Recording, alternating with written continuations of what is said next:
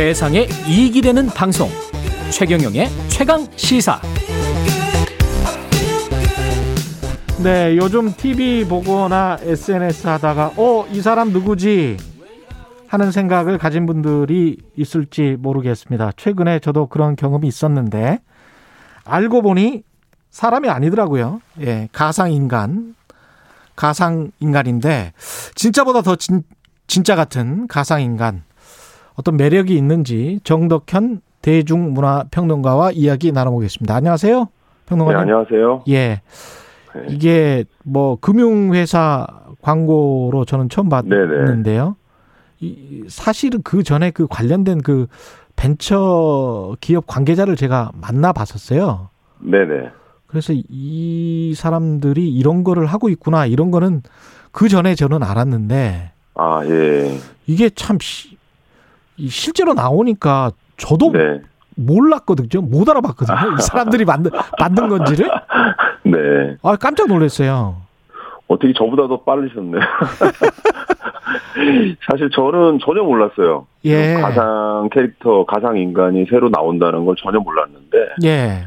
사실 이게 그 약간 의도적으로 이렇게 처음에 좀 숨겼잖아요. 예. 예, 먼저 광고부터 보여주고, 음. 나중에, 아, 이게 사실은 가상 인간이다. 이렇게 얘기했을 때 이제 뭔가 더 많이 surprise를 줄 수 있어서 이제 예. 그런 방식으로 소개를 해서 굉장히 더 효과적이었던 것 같아요. 그렇게 하겠다라고 하더라고요.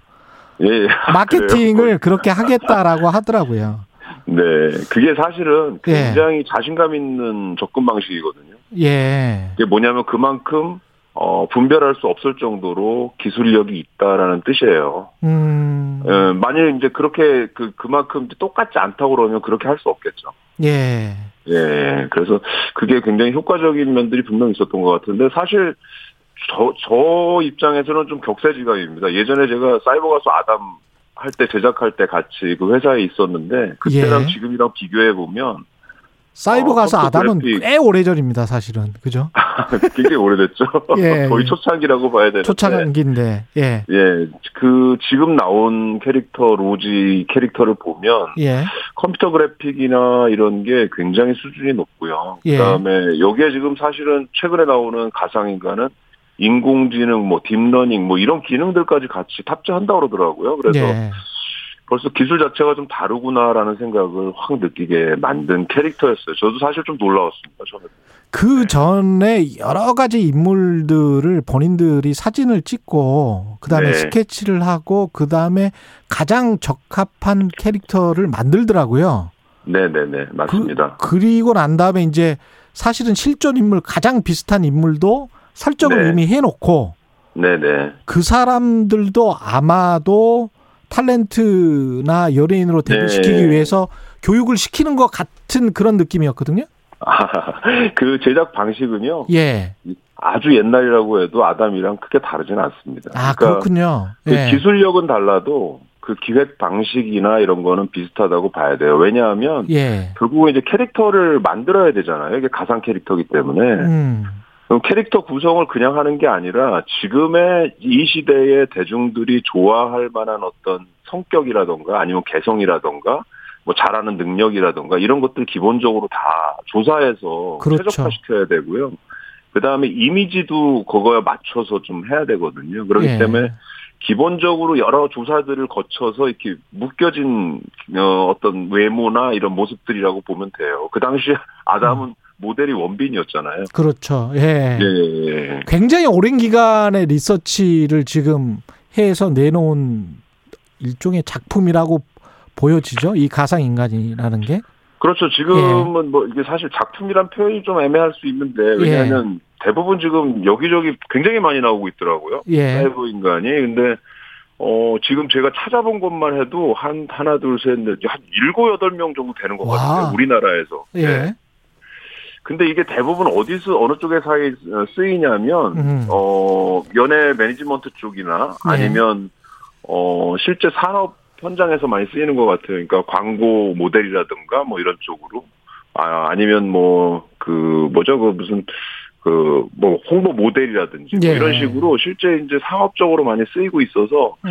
이걸 작품이라고 얘기하기보다는 뭔가 산업적으로 필요해서 만들어진 존재들 같은 느낌은 들어요 처음에 예 지금 나온 거. 이 사람들은 뭐 사고도 치지 않고 24시간 일을 할 수 있지 않습니까? 예, 예, 예. 맞습니다. 예. 어, 왜 서도를 하는 겁니까? 어, 그 부분이 굉장히 메리트가 있을 거예요. 예. 제작자들 입장에서는 사실은 이게 뭐 노동 문제가 있는 것도 아니고 그래서 계속 여기저기서 쓸 수 있고 그다음에 이게 가상 인간이기 때문에 사실 시공간을 좀 넘을 수 있거든요. 예. 그러니까 동시에 여기저기서 활동할 수 있는 가능성들이 기본적으로 있죠. 거기다가 아, 어 리스크 관리 점에서 보면은 굉장히 광고주나 제작자들한테 선호할 만한 캐릭터예요. 그러니까 음, 연예인들을 만약에 하면 좀 뭐 그런 일이 벌어지면 안 되겠지만 연예인들이 사실 리스크 때문에 예. 광고도 오히려 실패하거나 굉장히 좀 위험해지는 상황들을 많이 마- 만들잖아요. 근데 예. 뭐 이들 캐릭터는 철저히 관리되고 있기 때문에 그게 처음부터 뭐 관리될 수밖에 없는 거죠. 어, 스스로 자기 의지, 의지에 의해서 움직이는 캐릭터들은 아니기 때문에 음. 그래서 그런 리스크들이 좀 적다고 보는 측면이 있, 있죠. 예. 근데 신기한 것은 리서치를 사전 리서치를 아무리 철저하게 했다고 하더라도 이렇게 네. 인기를 끌수 있을까 싶은 거거든요. 이게 사람들은 왜 건- 좋아합니까 이걸? 예, 이게 큰 건 뭐냐면 이게 예. 가상이잖아요. 예. 그래서 이 가상은 주 중요한 게 만드는 사람들 입장이 중요한 게 아니라 이걸 예. 받아들이는 사람 입장이 중요해요. 그래서 그렇죠. 소비자가 가상을 얼만큼 리얼하게 그러니까 진짜로 받아들이느냐 요 실감에 의해서 차이가 달라지거든요.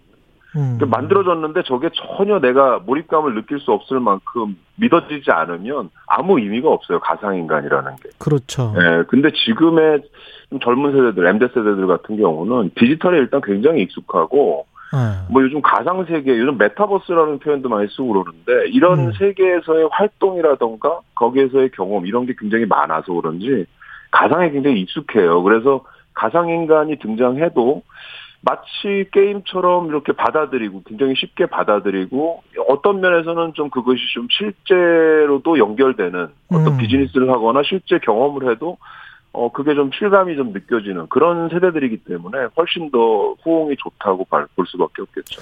네. 우리뿐만이 아니고 해외에서도 이런 가상 인간들이 많습니까? 가상 스타들?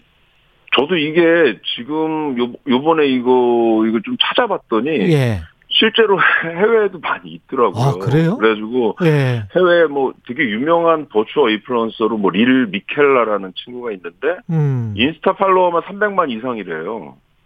뭐 전 너무 너무 부럽습니다. 저는. 예. 그리고 뭐 디지털 패션 모델로 뭐 슈두라는 친구도 있고 가상 예. 뮤지션으로 버뮤다라는 친구도 있고 뭐 이렇게 여러 음. 어 가상 인간들이 해외에서도 많이 활약을 하고 있다고 있더라고요. 네. 근데 형체는 가상 인간이고 그 뒤에 뭐 인스타그램에 글을 쓴다거나 뭘 네, 네. 뭐 노래를 부른다거나 하는 것은 결국은 사람이 하는 거잖아요. 이게 지금 단계에서는 그렇죠. 지금 예. 단계에서는 사람이 개입을 해야 될 거로 저는 보고 있는데 예. 향후에 deep learning이나 뭐 AI 이런 기능들이 탑재가 되면 어느 음. 정도는 좀 이렇게 그 우리가 요즘 AI한테 이렇게 질문 던질 수 있잖아요. 말로 그렇죠. 그러면 답변하는 그런 정도 수준에서 점점점 발전하지 않을까 하는 생각이 들고요. 아. 저는 궁극적으로 이 가상 인간이 예전에 사이버 와서 아담 할 때도 궁극적 목표가 뭐였냐면 아바타였거든요. 결국. 예. 근데 이것도 마찬가지로 아바타로 갈 가능성이 아주 높다고 생각해요. 이게 지금 현재는 연예인이나 뭐 이런 특정 인물로 이렇게 만들어서 활용이 되지만 예. 향후에는 아마 개개인들이 다 자기의 아바타를 이런 방식으로 가, 가지지 않을까 생각이 들거든요. 어쨌든 메타버스 활용이 향후에 이제 계속 아. 시작이 될 거기 때문에 그 예. 안에서 자기 개성을 똑같이 구현할 수 있는 아바타를 만들 수 있느냐, 이게 저희 관건이 될 수 있어요. 그럼 그게 산업적인 측면에서는 어떤 도움이 되나요? 가령 어, 무슨 뭐 엄청나죠. 예. 엄청나죠. 왜냐하면 지금 메타버스는 이미 산업이 돌아가고 있는 상황이에요. 그 안에서 예. 그냥 가상의 놀이만 있는 게 아니라 실제 음. 상업 산업으로 이어지는 부분이기 때문에 예. 개개인들이 자기의 몰입감을 갖는 자기 아바타를 가지면 그만큼 그 안에서 쉽게 얘기하면 돈을 쉽게 쓸 수 있겠죠. 실감, 아. 실감을 제대로 느끼면서. 예. 예. 그래서 뭐그 게임 업계라던가 예. 뭐 연예 비즈니스나 광고 비즈니스 이런 쪽에서는 아주 굉장히 좋은 어떤 상품이 될 가능성이 높습니다. 예. 방송사에도 들어올 가능성이 있습니까? 아, 예, 방송사가 제일 타겟이라고 봐야 되겠죠. 언론 왜냐면 방송은 영상으로. 보여지잖아요. 예. 대부분. 예. 영상이나 이런 매체를 통해 보여지기 때문에 그런 중간에 들어가는 그 개념으로서 가상 인간들이 가장 먼저 들어갈 수 있는 분야라고 볼 수 있겠죠. 그러니까 제가 만약에 아바타를 만든다면 네.